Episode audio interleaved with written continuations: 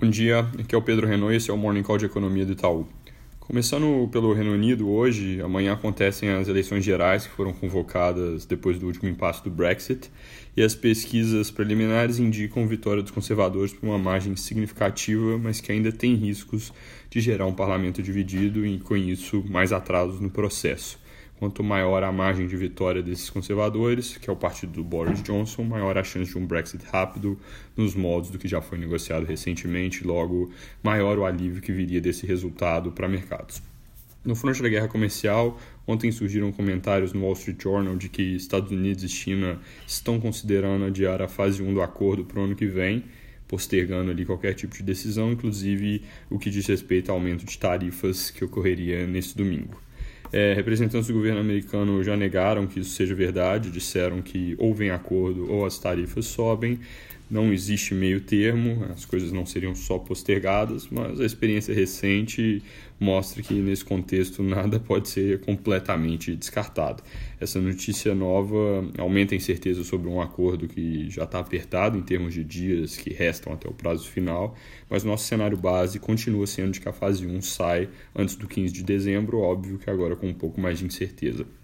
Os mercados hoje em dia parecem precificar algo intermediário, mais ou menos na linha dessa possível postergação. Então, se tem acordo até o dia 15, que é domingo agora, a reação deve ser positiva. Se não tem, o humor deve piorar bastante. Hoje a gente tem mais uma super quarta em termos de política monetária, decisão de juros nos Estados Unidos e no Brasil.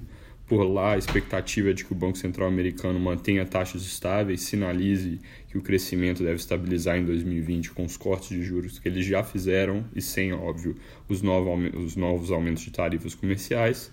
E isso deveria significar juros parados ali na banda entre 1,5% e 1,75%, que é a taxa atual, até 2021, quando aí sim o Banco Central americano poderia sinalizar que volta a subir um pouco os juros.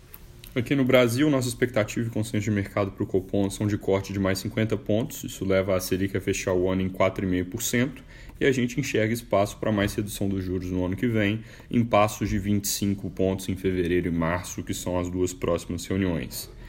Isso é abaixo da precificação que o mercado tem hoje em dia. Na conta estão ali algo como meio corte de 25 em fevereiro e nenhum em março mas a gente acredita que o Banco Central deve sinalizar no comunicado de hoje que existe essa possibilidade de novos cortes, mesmo que não se comprometa muito com esse cenário. A reunião acaba às 18h20, o comunicado deve sair logo em seguida.